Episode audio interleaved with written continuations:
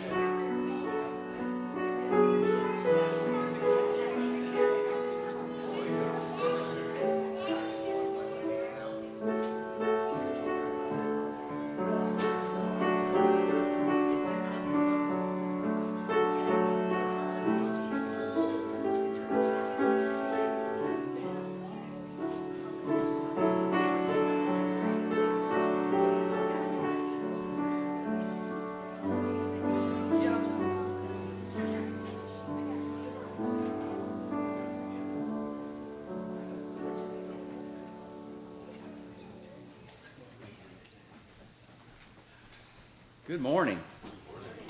If you have your bulletin, we'll look down through uh, our announcements. Today, of course, we welcome Dean and Kathy Birch, our uh, missionaries, and uh, Dean has already uh, given us quite a little information in uh, the Sunday school hour regarding his ministry and all the things that they're involved in. And this worship hour, he'll be bringing the word to us. Whoever finds his life will lose it, and whoever loses his life for my sake will find it. Matthew 10 and verse 39. I'm sure you're aware we'll have a, a catered dinner immediately following the morning worship, and then no evening service tonight. Uh, next Sunday would be our communion service, and again, as per our tradition, uh, no evening service and also no dinner uh, next week. Prayer meeting Wednesday, Andrea's telephone number, financial note there. Thank you again uh, to our deacons who are working on the building, painting and installing security cameras.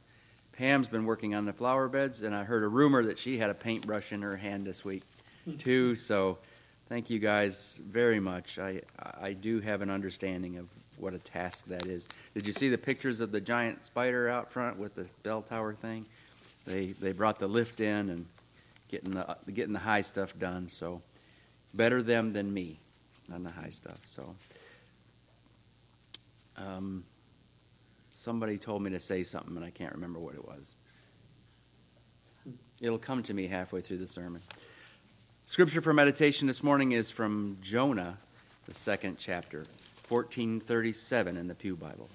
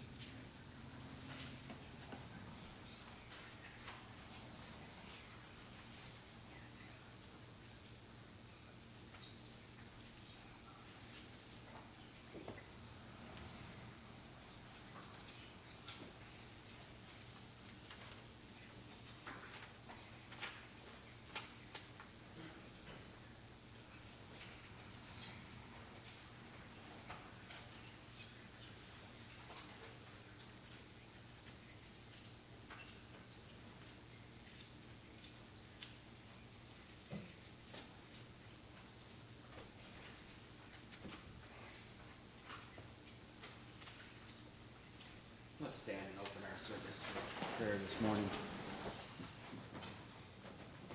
Dale, can I ask you? Can you can I ask you to pray for us? Oh, certainly. Yeah. Our God and our Father, how thankful we are for this day that you've given us again today, that we can come and breathe your air and, and live on your on your earth and and give us the strength and the faith to worship in the proper way and that we would uh, honor you in all things today. Be with um, George and Sheila, I would ask, because George gave me a call this morning. They're not coming because Sheila's ill and um, he's not able to drive yet. So we are thankful for all of our people that we haven't seen for a while that have come and either visited or came back. Thank you for the new folks that are here. Thank you for Dean and Kathy and their message. Just pray that, that uh, you would bless Dean and it would go out and that the assembly would have ears to hear and we could come away being a little bit closer to our Lord this afternoon. We ask this in Christ's name. Amen. Amen. Good morning. Will you take your red Trinity and turn to number nine? Number nine in the red.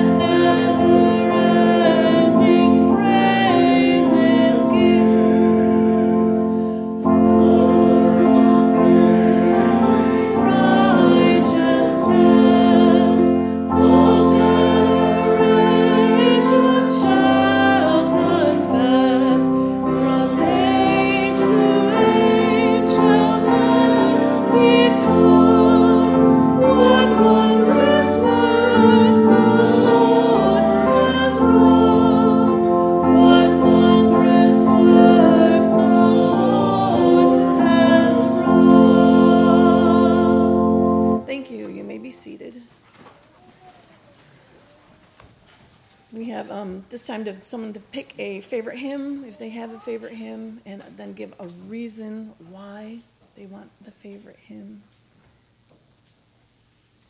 Anyone? Anyone? Marcy. Okay. Put you on the spot. Be thou my vision.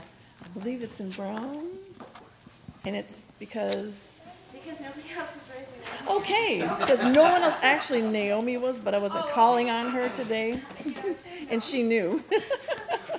um, be thou my vision. Three eighty-two, correct? Three eight two. Three eight two. It is one of my favorite hymns as well.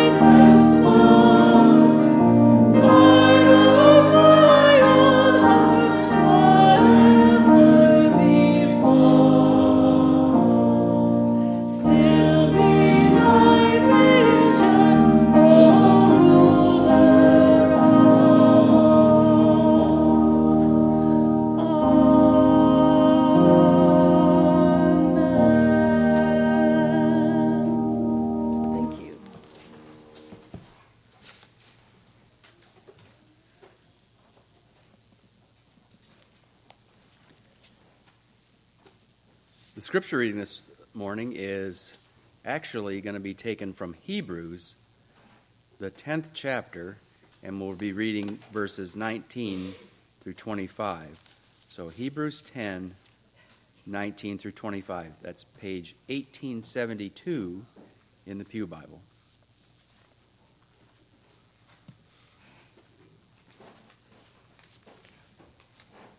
If you'll stand with me, we'll read together.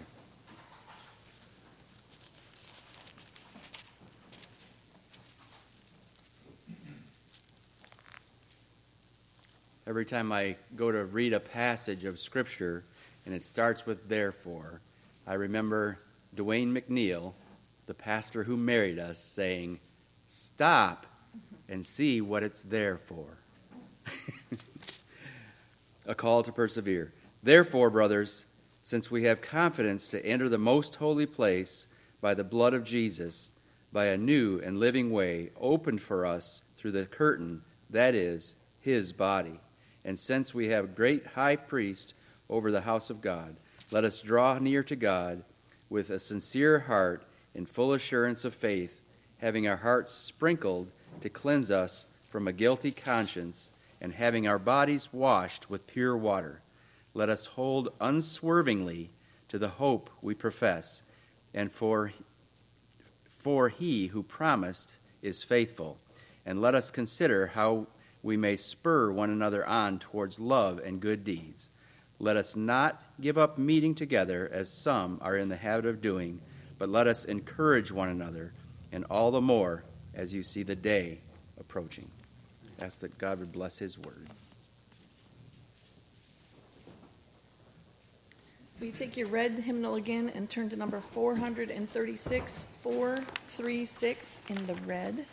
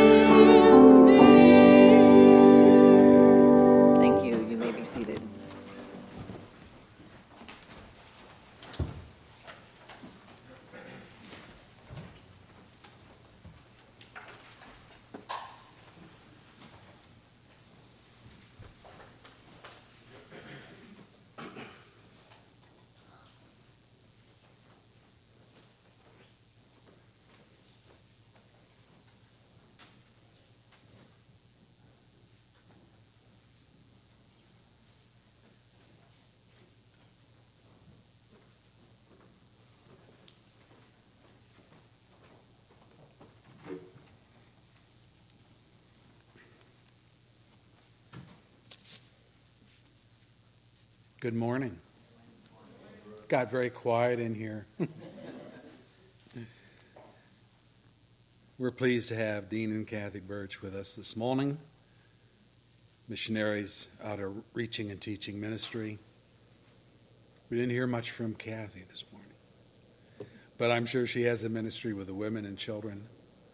And maybe we can get a chance to talk to her. We're going to have a dinner afterwards, so it'll be an opportunity there. But anyway, Dean uh, shared in the um, Sunday school hour something of the ministry that they are involved in. And what I was impressed with is he doesn't stay in one place too long. he kind of moves all around the various uh, South American countries, Central America, and so forth.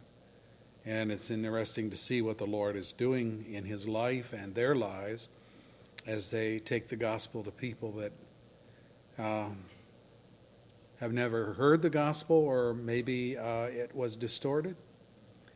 Uh, there's a lot of false false preachers that go into mission work, and um, that has to be counteracted.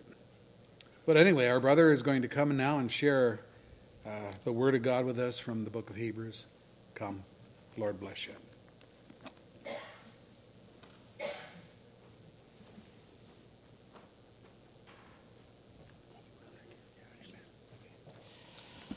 All right. Well, good morning. I always have higher. I always have higher hopes. no, that's okay. I'll, well, never mind. Uh, well, I'm happy to be here. Um, it is a privilege to to come back again. Uh, one of the privileges that we have with our ministry is being able to travel to a number of churches and reconnect with friends. Um, some I've known longer than others. I remember, I think the first time I visited this church was in July, August 2004. It was after having gone to Mexico, and um, sad for Dan and Jess, but they got stuck with us as part of their team uh, in La Poza, Mexico. And I remember uh, that was the year family conference was held at this church. And they said, hey, well, if you're coming to that this year, you need to come and stay at our house. So we did. And I think Amanda, she was what, three? I guess in 2004, she hadn't had her fourth birthday yet. And um, I remember we were leaving. Uh, Jess said, Now remember, our house is your house. And had to be two months later, out of the blue, Amanda says, Daddy, when are we going back to our house again? I said, This is our house. She says, No, our other house. I said, We don't have another house. Yes, we do. I said, No, we don't, honey. She says, Yeah, you remember those nice people we stayed at and they told us that, our, that that's our house too? I'm like, Oh, that one, yeah. So we had the chance to visit our house again last night. So thank you, Dan, for letting us into our other house last night. Um, it is, it is good to be back here because this church has been a blessing to us in many ways. Number one, allowing, you know, we make fun about this, but allowing me the privilege of being involved in youth camp um, over the past 10 years. Um, that's, that's an amazing thing just to say 10 years. Wow. Um, it's hard to believe 10 years has gone by, but uh, that's been a privilege. Uh, but also just the encouragement, the support, both financial as well as spiritual, emotional, just encouragement that comes from so many people here. Um, so it's a privilege to be back. Um, what I'm going to do, first of all, let me just bring greetings. As, as, as, Pastor Fred mentioned, you know, Kathy's with me, which is a good thing. A lot of times I travel and have to go solo. Um, so it's good. This week, uh, we'll be, after this afternoon, we'll be heading down to Louisville and spending the week down there with two of our three children who are in Louisville. And then actually heading back to Michigan next Saturday to speak over at Swartz Creek at Sovereign Grace Baptist next Sunday. Um, so for this extended trip, it's good to not be doing that by myself and having Kathy with me. We've been married for 33 years, nine months, and one day. Yesterday was our 33 year and nine month anniversary. Uh, only happens once. Um, but we bring you greetings from our three children, our oldest, Glenn, and all three have been here before, and they know where we are today. They were commenting about it. Uh, Glenn is 27 now. He serves with an organization called Generation Joshua still. And actually, he's in Ottawa, Ontario today, and we'll be flying home later. Um, Josh and Amanda are both in Louisville. Josh is student teaching. He finished his four years of classes in May and is student teaching right now at a Christian school in Louisville. Um, he's interested in becoming a bivocational pastor, both pastoring and being a school teacher. And Amanda is Amanda. Uh, she's 18. She's in her second year at Boyce College, also studying to be a teacher. And as of now, and it always may change, but as of now, her goal is to use teaching as a platform to go to the mission field. So we'll see what the Lord has in store for that. I'm excited about that and scared of it at the same time, but you know, dreading one day putting her on an airplane and saying goodbye, and at the same time, what greater thing could we do than launch our children to the nations for the sake of the gospel? So pray for us. Um, it's as we pray for you. Let me just say that. Uh, let me pray right now, and then we will go to God's Word. Our Heavenly Father, uh, we realize this Word is your Word. And therefore, as we look at it this morning, we pray ultimately, as was already prayed, that you would be the one who is our teacher. And I pray, as I do virtually every time, I have the privilege of opening your Word, that the words of my mouth and the meditation of my and of all of our hearts would be pleasing and acceptable to you. And we ask this for Jesus' sake. Amen. What I want to do this morning is I want to do an overview of the book of Hebrews. Now, I know my children panic because when, if I'm going to preach on more than two or three verses, they say, Dad, this is going to be a long sermon. Uh, well, all I'm doing today is one whole book. All right? And it's a book with 13 chapters. So hopefully you're settled in. We could be here for a while. Well, not really. But I think it's good to do this from time to time. I was just in Brazil two weeks ago where we did a survey of the New Testament. And what we do during that time is we do an overview of all 27 books of the New Testament.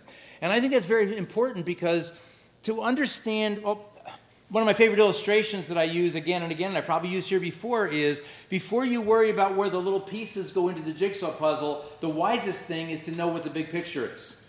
Right? Before you start putting a puzzle together, you want to look at the big picture on the box. So when you pick out a piece, it's like, oh, I know how this fits in.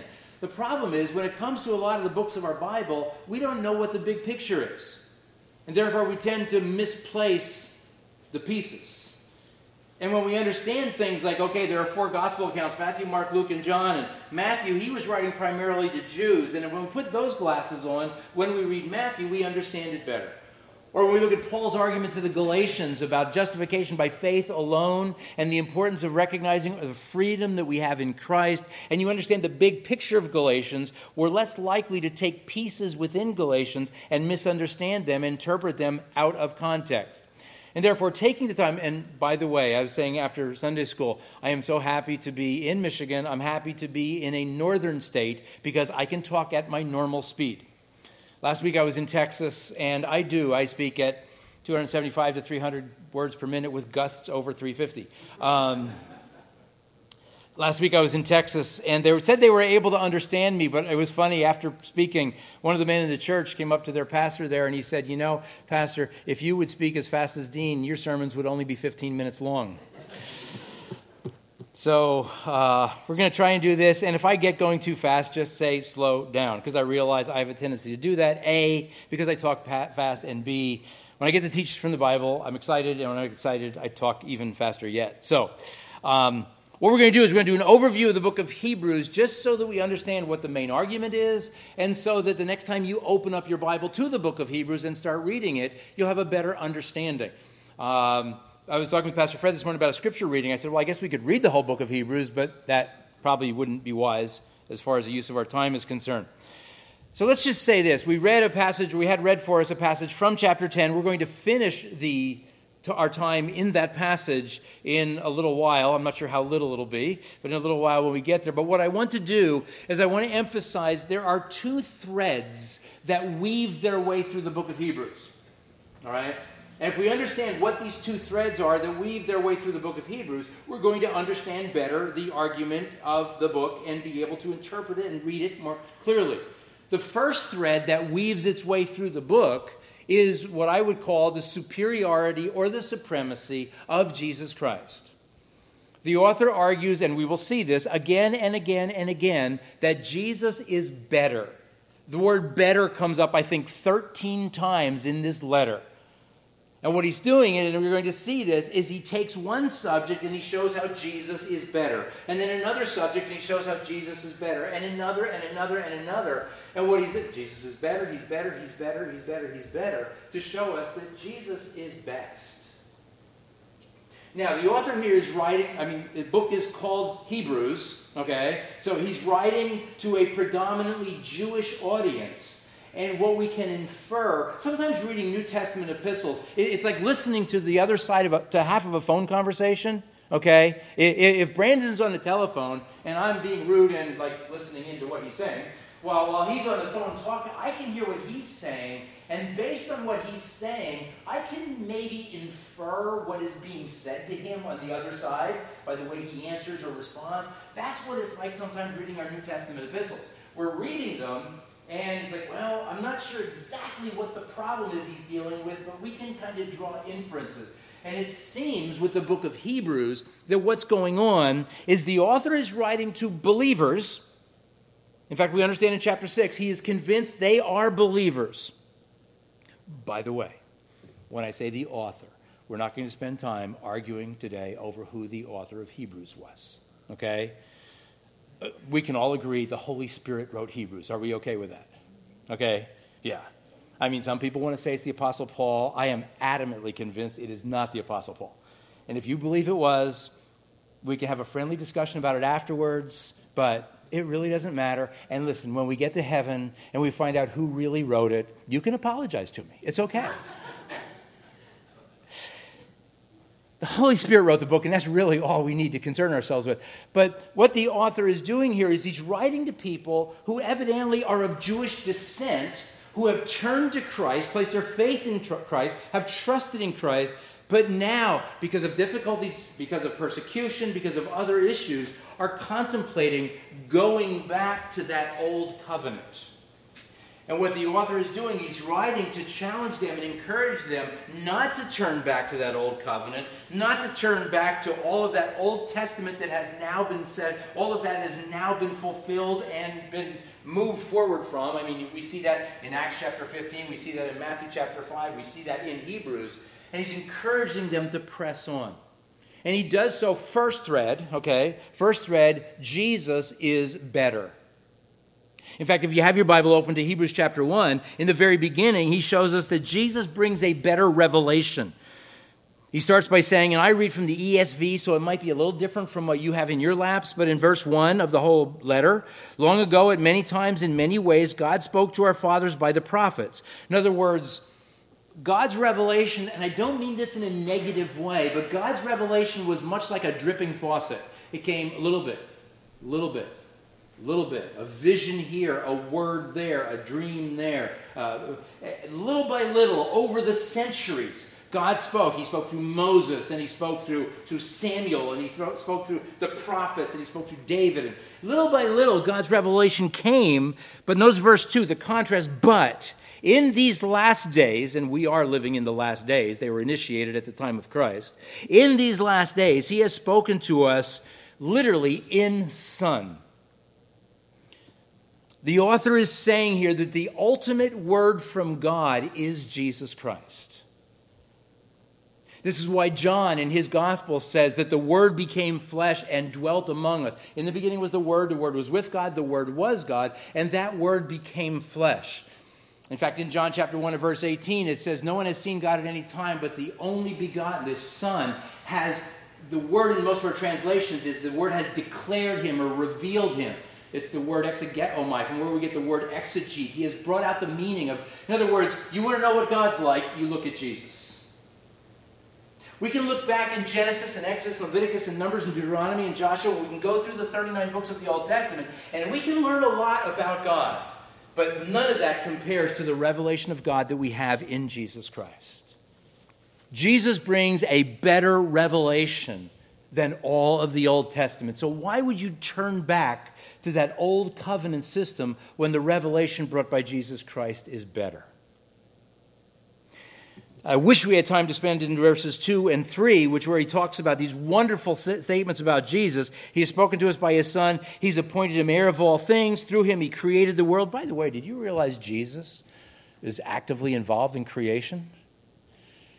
When we read in the beginning, God created the heavens and the earth, according to Hebrews chapter 1, John chapter 1, Colossians chapter 1, God created everything through Jesus Christ. That's what it says here in verse 2 through whom also he created the world. He's the radiance of the glory of God, the exact imprint of his nature. Whatever it looks like to be God, that's what Jesus is. But when you get down to verse 4, he actually moves on now. Verse 4 having become as much superior to the angels. And now through the rest of chapter 1, he moves from Jesus brought a superior revelation to Jesus is superior to angels. And he quotes Old Testament passage after Old Testament passage to show how Jesus is better than the angels. We might wonder why is he so concerned about contrasting Jesus with angels? I don't know. Maybe because the angels were widely recognized as the highest form of created being. Maybe because, as in all ages, there are those who tend to want to worship angels. We see that. I mean, we see that with the, the, the, prevalence of TV shows today that are about angels and this preoccupation that people seem to have with angels. And what the, the author here is saying Jesus is better than angels there was a belief, and we see it in chapter 2, we see it in Acts 7 with Stephen, in Galatians chapter 3, that somehow the Old Testament was mediated through angels. Not exactly sure how that works or what that means, but that's what the Bible teaches. But at the end of the day, as wonderful, as amazing as angels may be, and they are amazing, what the author is saying here is Jesus is better than angels. If an angel were to appear right now in this room, we would probably all be on the floor. And what the author is saying is, yeah, impressed by an angel? They're nothing compared to Jesus Christ. Jesus is better than angels. Now remember, this is written to Hebrews, so when we get to chapter 3, the contrast now is not just with Old Testament revelation, not just with angelic beings, but now the contrast is with the hero, and that is Moses.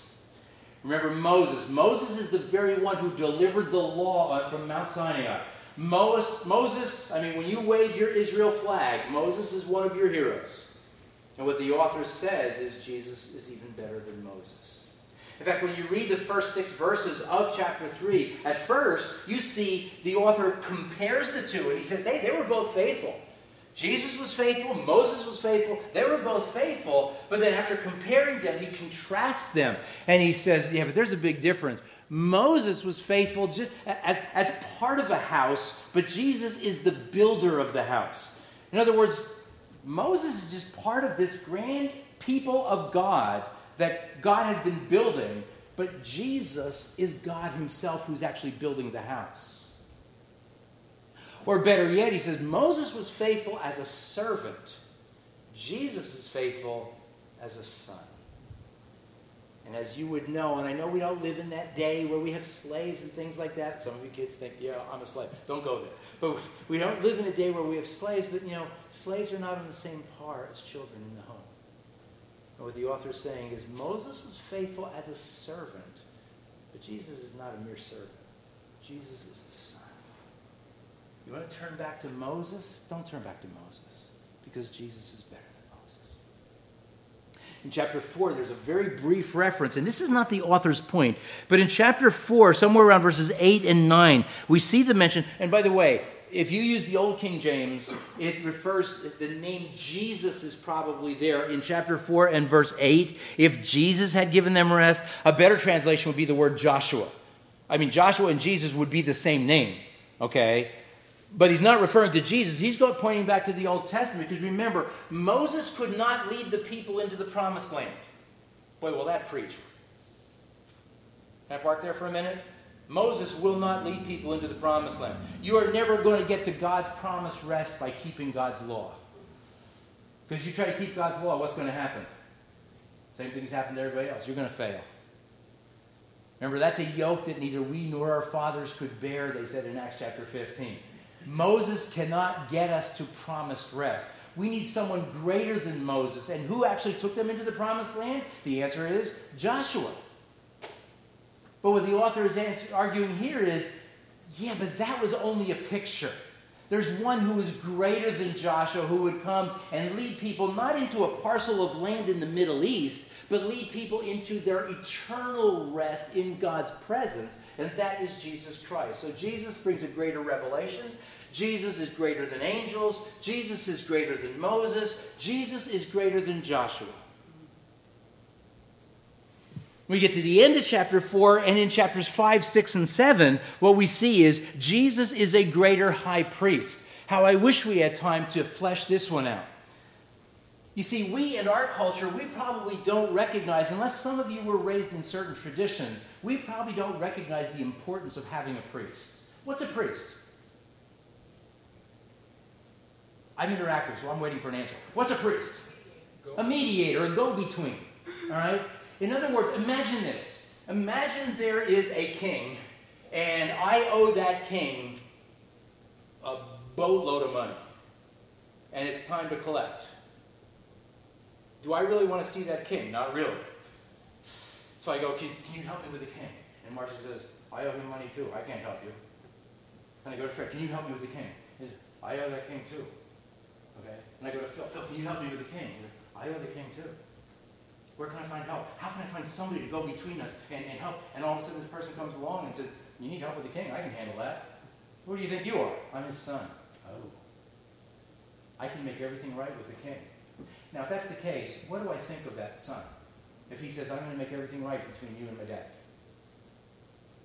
I love that guy. if you pardon my English, I ain't going nowhere without him. He ain't going nowhere without me. Where he goes, I will follow. If he says, hey, I'm going to go back in the back, I'm excuse me, I'm going with him. And wherever I go, I want him going with me. You see, he's my go-between. He's my mediator. And that's what a priest was. And what the author tells us at the end of chapter 4 if you have your Bibles there, you can look at this one. At the end of chapter 4 in verse 14, since then we have a great high priest, and he's pointing to Jesus. You see, Israel was given a priesthood, and there was a high priest. And what the author argues here is Jesus is a greater high priest than any of those high priests that we have through the Old Covenant. And he continues to argue through chapters 5 and into chapter 7. I mean, those Old Testament priests, they all had a problem. They would die. And once they would die, they had to be replaced by another one. And that one would die, and have to be replaced by another one. And that one would die, have to be replaced. But this one, because he was raised from the dead and he lives forever, he is forever a high priest. You see, he's greater. And there's this obscure argument about this guy that popped up in the Old Testament, this guy named Melchizedek. Everybody's like, what is this all about? Well, here's a problem. And I, and I want you to feel this problem. When you read the Old Testament, the Old Testament says when Messiah comes, Messiah will be a king. When Messiah comes, Messiah will be a prophet. And please hear this. When Messiah comes, Messiah will be a priest. Now, we hear that today and we're like, well, of course. A prophet, a priest, a king, yeah, that's what Messiah was going to be. But if you know your Old Testament, there's a problem. And here's what it is to be a king, from what tribe did you have to come? Give you a hint. It starts with a J and ends with Uda.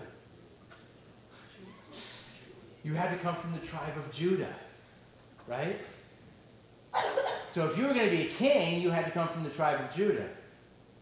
But if you were to be a priest, from what tribe did you have to come? Levi. So how could Messiah be a priest and a king? Because to be a priest, you have to be from Levi. And to be a king, you have to be from Judah. So how could, how could Messiah be a priest and a king? The answer is, according to Old Covenant law, it would virtually be impossible because you couldn't be from two different tribes. But there's this story in Genesis chapter 14 about this guy who comes up on the scene. His name is Melchizedek, and what is his role? He's king and priest. So there's a way to be a king and a priest, and it's like this Melchizedek guy. It's like, why, why is that story even there? Well, you read through your Bible, you come to Psalm 110, which is a messianic psalm talking about the Messiah. And about the Messiah, it says, You are a priest forever after the order of, not Aaron. You're a priest forever after the order of Melchizedek. So when Messiah comes, he will be a great priest. Not like all the priests of the Old Testament. He'll be greater than that. He will be a great priest. He will be king. He will be prophet. You see, Jesus Jesus brings a better revelation. Jesus is better than angels. Jesus is better than Moses. Jesus is better than Joshua. And Jesus is better than any of the high priests that ever stood in the temple in Jerusalem. We come to chapter 8. Chapter 8 begins with that conclusion. Chapter 8 says, Now the point of what we're saying is we have such a high priest. We have the, the highest of high priests. We have the highest priestiest of all the highest priests. We have the best, and that is Jesus Christ. He's better.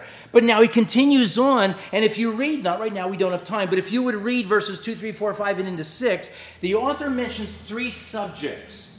He mentions sacrifice, he mentions tabernacle, and he mentions covenant. Three subjects. He talks very briefly, he mentions sacrifice, he mentions tabernacle, and he mentions covenant. And what he's going to do through chapters 8, 9, and the first 18 verses of chapter 10, horrible chapter break. Anyway, chapters 8, 9, and the first part of chapter 10 is he's going to talk about those three subjects. First, in chapter 8, Jesus mediates a better covenant. You see, there was that old covenant that Israel found itself living under that it just couldn't keep. It kept messing up, it kept breaking God's law. Deuteronomy 28 says, You break my law, and here are the curses that are going to come. And people, just like you and just like me, continue to break God's law over and over and over. That was that old covenant. But in the book of Jeremiah, God promised one day he would make a new covenant. And our author quotes that here at length in chapter 8, saying, Jesus is the mediator of a better covenant. What makes this covenant better? I'll tell you what makes this covenant better. When you read Jeremiah 31, or read it as the author has it here in Hebrews chapter 8, here's what you see again and again and again. I think four times. You've God saying, I will, I will, I will, I will. He doesn't say, You obey my law. No, no, no. He just says, I will do this. I will do this. I will forgive your sins. I will be your God. That's why this covenant is so much greater. You see, that's the significance. When you celebrate communion the next time, and you hear where Jesus takes the cup and he says, This cup represents the new covenant in my blood. I know we're a conservative church here, but that's almost enough reason to become Pentecostal and jump up and down. This cup is the new covenant. You mean I don't have to obey God's law to be saved? The answer is no, Jesus obeyed God's law for you. This is a new covenant. Not like the old covenant that Israel and. Uh, uh, I know we're called to holiness. Don't misunderstand what I'm saying. But what I'm saying is to be right in God's eyes, I don't have to try to measure up because I can't measure up. The new covenant says, no, Jesus will measure up for you. So he brings a better revelation. He's better than angels. He's better than Moses. He's better than Joshua. He's a better high priest. He brings about a better covenant. In chapter 9, tells us he serves in a better tabernacle. Again, you want to turn back to this Old Testament system where there's this physical building called a tabernacle or a temple? Are you serious? He says, in fact, look at this with me in chapter 9. In chapter 9, in verse 9. If you, if, if you have your Bibles open, chapter 9, well, starting in verse 8. By this, the Holy Spirit indicates the way into the holy places was not yet opened as long as the first section is still. It's talking about the physical tabernacle. Remember, there was a holy place and then the most holy place or the Holy of Holies. Verse 9, which is, now my ESV says, which is symbolic for the present age. What is, like, if you have a different translation, what word do you have there? An illustration. An illustration, which is an illustration. In Greek, the word parabole It's a parable. That tabernacle, that physical tabernacle that God gave, was just a parable. What's a parable? A parable is a picture, it's a story that tells a picture. And so, what we're told is this physical structure of a tabernacle or a temple is just a picture of something so much greater. And you want to turn back to the system that centers on a physical tabernacle when Jesus has gone into the very tabernacle of heaven? Seriously? Jesus is better. You want to focus on the one that goes into a, a holy place and a piece of real estate here on this earth? Or do you want to focus on the one who takes you right into the Holy of Holies in heaven? Jesus is better. Better covenant. He serves in a better tabernacle. And the rest of chapter 9 and into chapter 10, he talks about how Jesus has offered a better sacrifice. Why is it better? Well, that Old Testament. What happened? I mean, you want to go back to the sacrificial system. You want to go back to the book of Leviticus. Well, there's this sacrifice, there's the burnt offering, the sin offering, the grain offering, the wave offering, the heave offering, the wave and heave, I guess are the same. Anyway, there's all these offerings. Daily offering, daily offering in the morning, daily offering at night, there's a day of atonement, multiple offerings, offering, offering, offering, offering.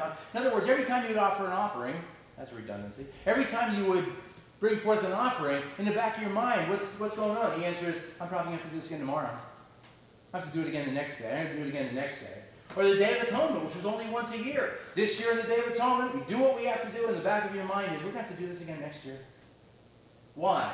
Because the blood of bulls and goats cannot really take away sin. The blood of one who is better is sufficient once for all time to justify and sanctify those who belong to God. You see? But Jesus is better. You want to turn back to that system where you're offering again and again and again and again and again and again, and every time you offer, you're like, this isn't good enough, this isn't good enough. To have to do it again tomorrow, to have to do it again next year. Or you want to go to the one where Jesus offered one sacrifice and sat down? And why did he sit down? Not because he was tired, because of what he said on the cross. It is. So, which do you want? Do you want a system where built into the system is inefficiency and ineffectiveness? Or do you want a person who offered one sacrifice, which is sufficient for all time? Jesus is better. And that's one prominent thread that weaves its way through this epistle. But I said it's only one. There's a second thread. And you should know this. And you should know that it's more than just Jesus is better. Because if I were to ask most people, do you know anything at all about the book of Hebrews? What's one chapter that many people may refer to?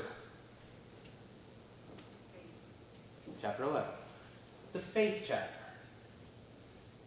By faith this, by faith that, by faith Moses, by faith Noah, by faith Abraham, by faith Abel, by faith Rahab, by faith even, yeah. Wait a minute, if the, if the epistle is all about Jesus is better, then what's this thing about faith? By faith, why is that such a big deal? The answer is because there's a second thread that weaves its way through this epistle. One is Jesus is better, the other is the necessity of continuing in the faith. That's also a prominent emphasis in this book of Hebrews. Let me say it one more time. The necessity of continuing in the faith. You see, Hebrews 11 does not appear in a vacuum. The context, I mean, turn over there. Look at chapter, look at chapter 10, verse 38. In chapter 10, verse 38, the author quotes from the book of Habakkuk the just shall live by faith. He said in verse, uh, what is it, 36? Yeah, Dean, put your glasses on. 36, for you have need of endurance, so that when you have done all the will of God, you may receive what is promised. For yet a little while the coming one will come and will not delay.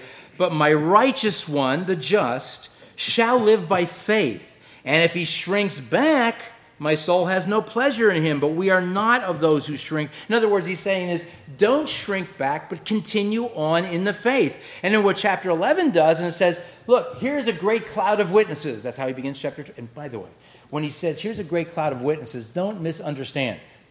When I was younger, I used to think, okay, the author is talking about running a race, and all these people are witnesses. So there are all these people who are like in the stands watching me and cheering me on. That is not what it's saying. What is a witness?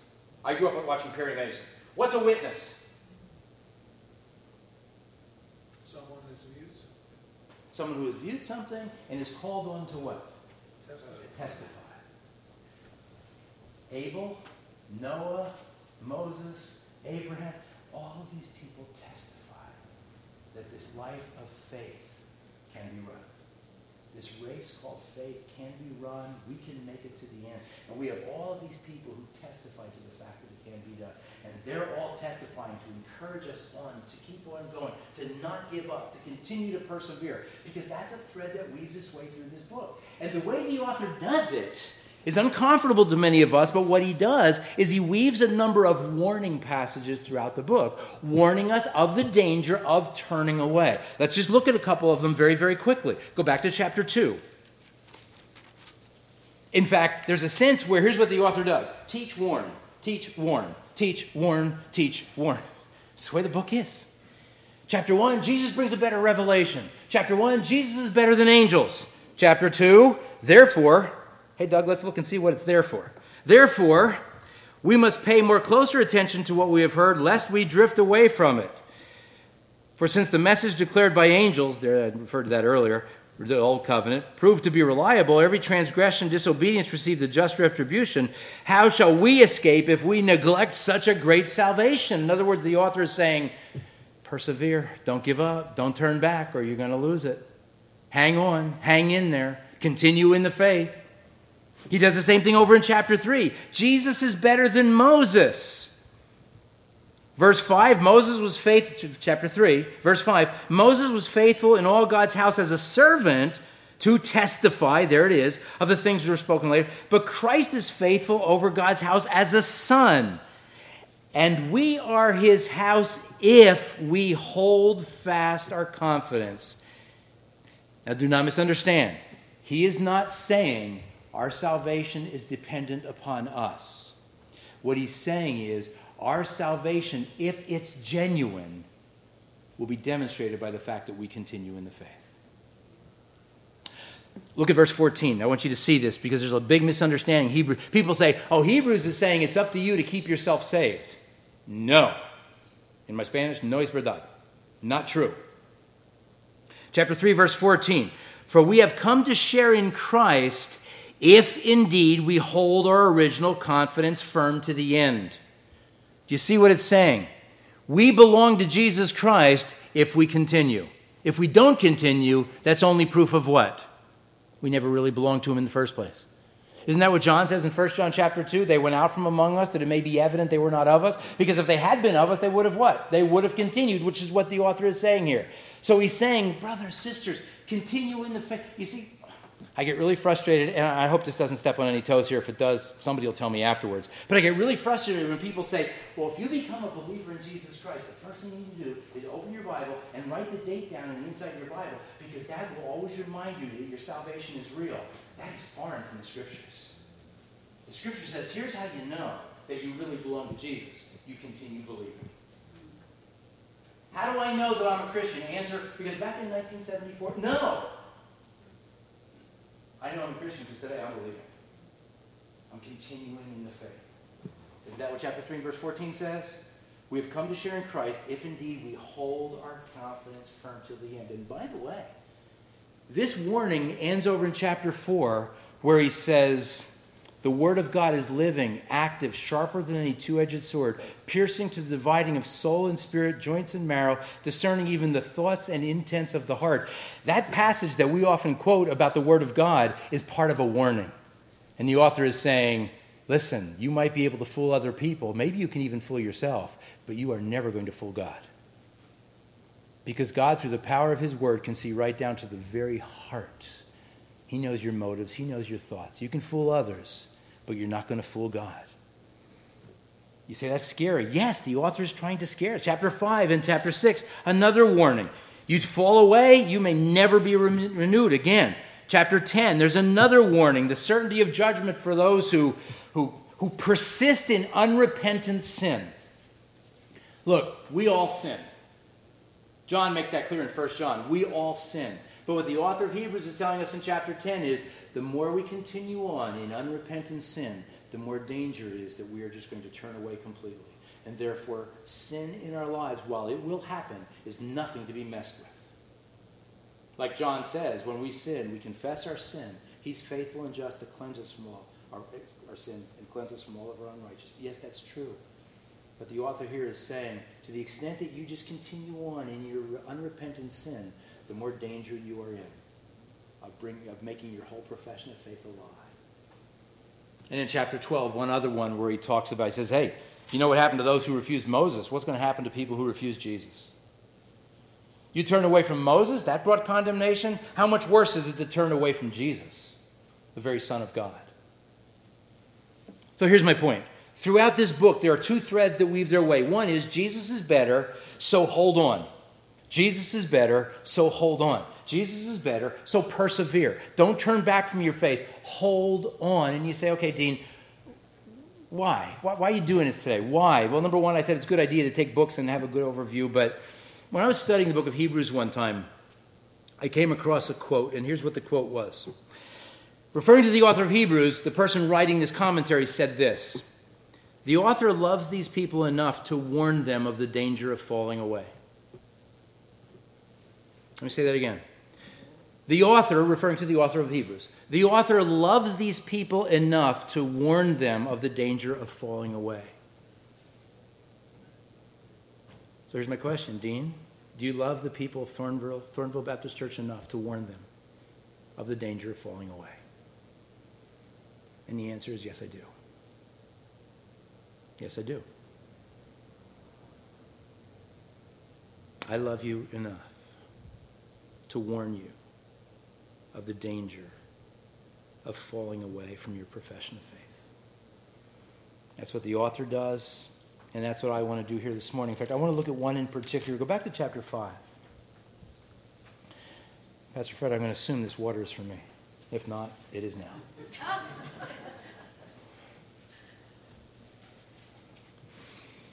In chapter 5, and this is people argue back and forth is it necessary, is it helpful to know the original languages? And it is helpful. Let me show you a place where I think it becomes very obvious. A lot of times in Scripture, um, fancy theological jargon is what's called an inclusio. And what it means is the author will put a certain word or phrase at the beginning and a certain word or phrase at the end to indicate this is like one section. Uh, here's an example. Um, you may be familiar with Matthew chapter 5. We have what are called the Beatitudes where the first beatitude, blessed are the poor in spirit, for theirs is the kingdom of heaven. Last beatitude, blessed are those who are persecuted, for theirs is the kingdom of heaven. Ah. So he's saying this is like a big bracket. This, this is one package, these beatitudes. The book of Romans actually does that. Chapter 1 and verse 5 talks about the obedience of faith.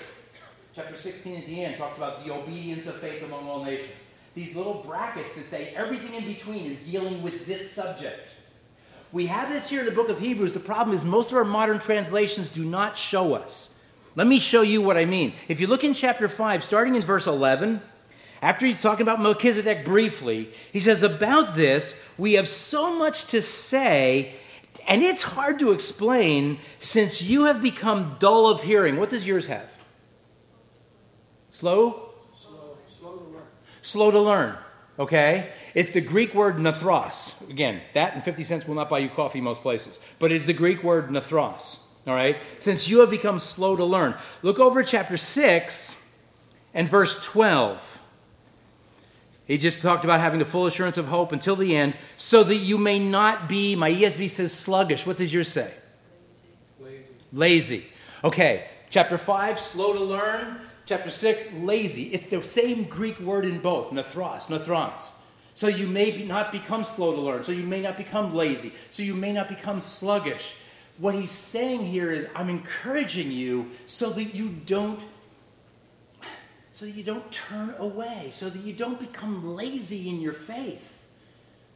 You see, there's a problem here. They were becoming lazy. In fact, look at the chapter 5 verse. Since you become dull of hearing, for dull of hearing, for though by this time you ought to be teachers. Some of them had been believers five years, ten years, or whatever. And he's not saying everybody should be up teaching Sunday school classes and be, but he's saying you should be able to be teaching others, and yet you've not learned enough. That's a danger sign, he says. That's a danger sign that you need to be taught again the basic principles. They have fallen into, please hear this, they have fallen into what one author I was reading calls a hobby Christianity. Let that word stick with you today. They've fallen into what one author calls a hobby Christianity. In other words, treating their Christianity basically as a hobby. What's a hobby? A pastime. Something you do when you have some free time. Something you do when you don't have another, any other commitments and you have a little bit of free time to tend to it.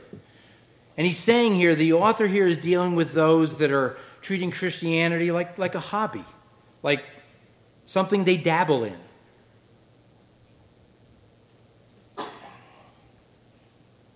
Brothers and sisters, the United States is full of hobby Christians.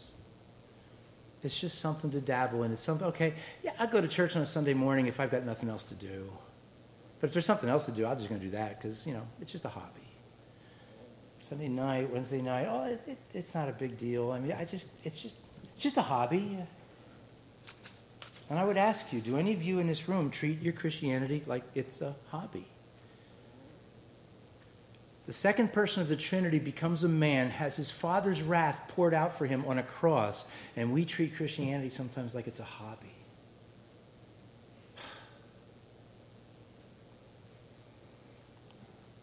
In fact, what I've taught on Hebrews before, people have said to me, Dean, what do you think is the scariest warning passage in all of Hebrews? For me, that's easy. And I might be naive, but for me, that's easy. And it's the first one back in chapter 2, and let me explain why.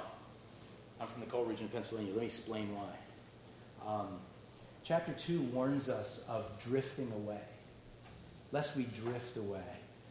I might be naive when I say this, but I'm going to say it anyway. To be honest with you, I do not fear waking up tomorrow morning and saying, you know what, I'm through with this. I'm just going to chuck it all. And just, no. No more Christianity. I'm just walking away from it. Maybe I should, but I just don't. I don't fear that. I don't fear that tomorrow morning I'm going to wake up and make that decision. Or a week from Tuesday, I'm just going to wake up and make that decision. I don't fear that, but you know what I do fear? I fear drifting away. Drifting away. I call it used to. Used to. I used to go to church every Sunday. I used to go to Sunday evenings. I used to go Wednesday nights.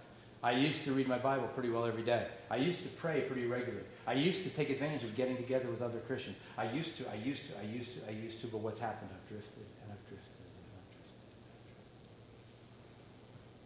Maybe somebody here this morning, you've drifted. You've been drifting. Maybe physically in your presence, but maybe in your heart you know this, the fire of my heart just doesn't have the passion it used to have. Brother, you're drifting. Sister, you're drifting. The author of Hebrews would say, look to, would say, look to Jesus. He's better, he's better, he's better, he's better, he's better. He's sufficient. Don't drift away. I mentioned, and we'll finish, I mentioned at the beginning we would finish in chapter 10. So turn there, please. Chapter 10, the verses that we had read earlier. And thank you, Doug, for reading those. Want to call your attention to uh, three injunctions, three encouragements. I'm sure somebody would come up with some cute statement, and it is not I. But in verse 22, it says, Let us. In verse 23, it says, Let us. And in verse 24, it says, Let us. So, what are the three let us passages? Well, first, in verse 22, he says, Let us draw near. Brothers and sisters, we need to continuously be drawing near to Jesus. You know, if Jesus were to appear right now in this room, we would, again, worse than angels, we would fall flat on our faces. We see that from Revelation chapter 1, because that's what the Apostle John did when he saw the risen Jesus. But instead of falling flat on our faces, what does Jesus say? Jesus holds his arms wide open and invites us to come to him. Please, please hear this. What I'm not saying this morning, what I'm not saying this morning is, brothers and sisters, we need to try harder. We don't need to try harder, we need to trust more. We need to turn our eyes upon Jesus and look full in his wonderful face. So that all of these things of earth that cause us to drift away and drift away and drift away and challenge us and pull us away from a passionate love for the Savior, all of these things would grow strangely dim in the light of His glory and grace. So I'm not here this morning telling you you need to pull yourself up by your bootstraps and try harder. No, you don't. What you need to do is you need to focus on the love of the one who gave himself for you. Because we do love him, but why do we love him? Because he first loved us. You want to grow in your love for Jesus? Don't try harder. You want to focus on your love for you want to grow in your love for Jesus? Focus on his love for you. And when you see how much he loves you, the only response is to love him back. Says, draw near. Maybe there are some here this morning, you're not in danger of falling away, but you've never drawn near to Him in the first place. Remember the words of Jesus Come to me, all you are weary and heavy laden, and I will give you rest. If you're here this morning and you are a stranger to Jesus Christ and His saving grace, I challenge you, draw near to Him, even if today it's for the first time, and you will find rest for your soul. There are many people here that can talk with you afterwards about that very thing. Verse 22, let us draw near. Verse 23 says, let us hold fast. That's the point of the entire book. Remember what I said earlier the sign of a Christian is not, here's a decision I made X number of years ago. The sign of a Christian is he or she continues to hold fast to Jesus Christ. Why? Because Jesus is better. He's better. Since Jesus is better, hold on to him. He brings a better revelation. He's better than angels. He's better than Moses. He's better than Joshua. He's better high priest. He's better than your hobby. He's better than your job. He's better than money. He's better than sex. He's better than drugs. He's better than music. He's better than sports. He's better than anything. And therefore, hold on to him. Let us hold fast. And verse 24 let us consider how to stir up one another to love and good works. Brothers, can I tell you this? Sisters, can you hear me, please? We're in this thing together. As I travel to different cultures and I study different cultures, some cultures are very individualistic and some are very collectivist. Guess what the United States happens to be? We're very individualistic, which in some ways is good, and in many ways in the church is very, very bad. We want to live our Christianity ourselves, just me, don't worry about me, just leave me alone type of Christianity, and that's foreign from the scriptures. We have a responsibility. What does it say? Let us consider how to stir up one another to love and good works. Remember what Cain said back in Genesis chapter 4? What? Am I my brother's keeper? What's the answer to that? Yes. You are your brother's and sister's keeper. And he says, Let us consider how to stir up one another. Over in chapter 12 and verse 15, he says, See to it that no one fails to obtain the grace of God.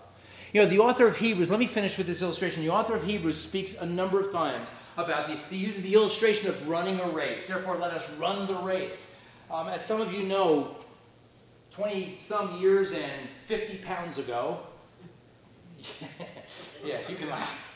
20 some years and 50 pounds ago, I was a runner. I did run, I did distance run, or other race, whatever. And I'd be running, and, and roll with me, please. I mean, if you're running a running race, okay? And, Luke, come here. Venga aquí, por favor. No, no, Luke, Luke, Luke Clayton. I'll let him do it. You don't have to.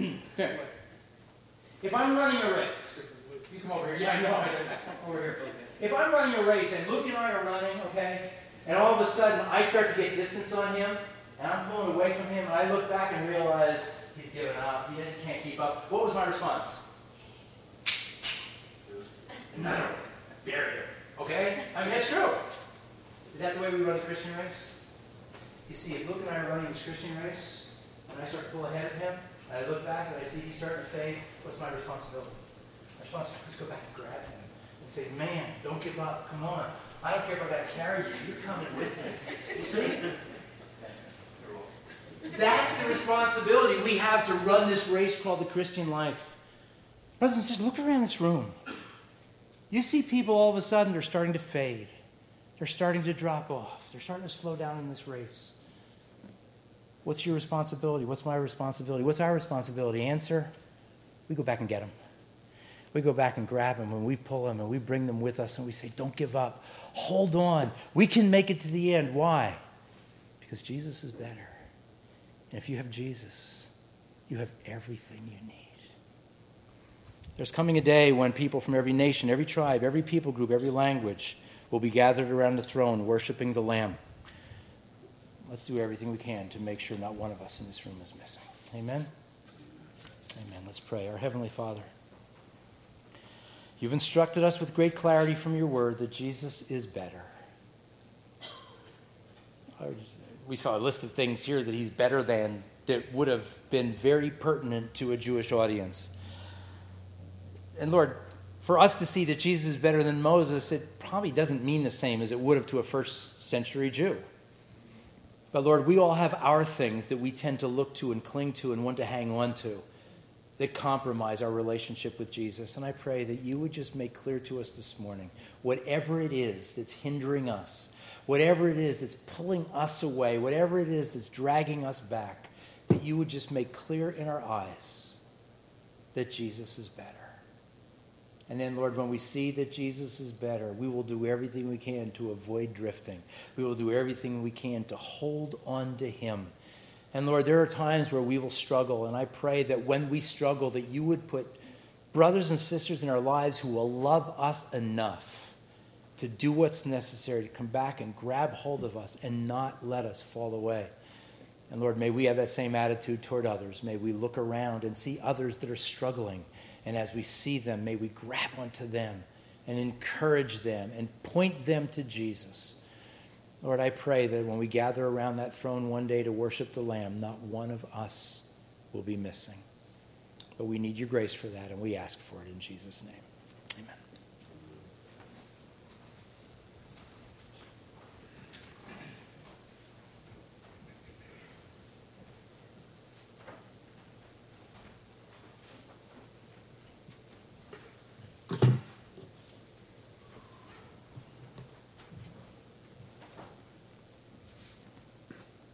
Our closing hymn is out of the Brown Hymnal, number 315, 315.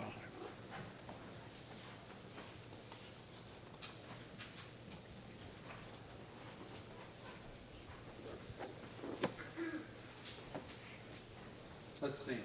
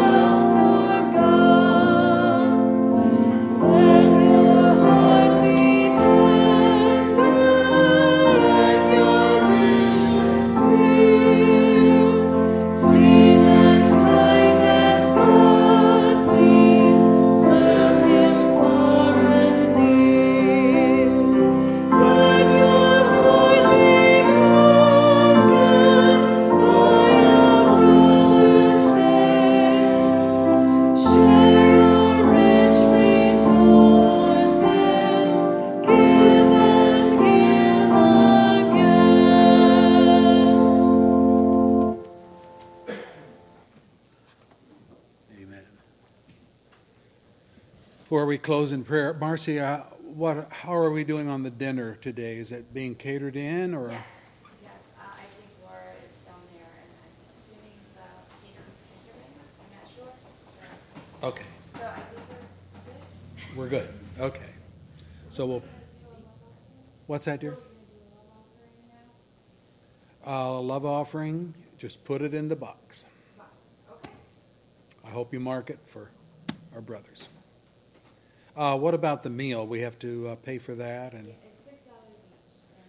is there a basket down there, or we will? Okay. Okay. Sorry about all of this mundane stuff, but we have to get it straightened out here. All right, let's close in prayer, and then we'll uh, dismiss to the basement. Our Lord, we're thankful, thankful for the presentation of your word. Thank you for the book of Hebrews, such a precious book. It reminds us of the better that we have in Christ. And as far exceeds anything that the Old Testament brethren had in the law. We have the great law keeper, the one who fulfilled the law. It, right down every jot, every tittle in the law was fulfilled, and even the sacrifice that would be once for all for his people. We bless thee for that. Thank you for your word. Thank you uh, that we can trust it. Thank you for what we heard today, and thank you for the challenges uh, to our faith. In Christ we give you praise. Amen. All right, we'll dismiss to the basement.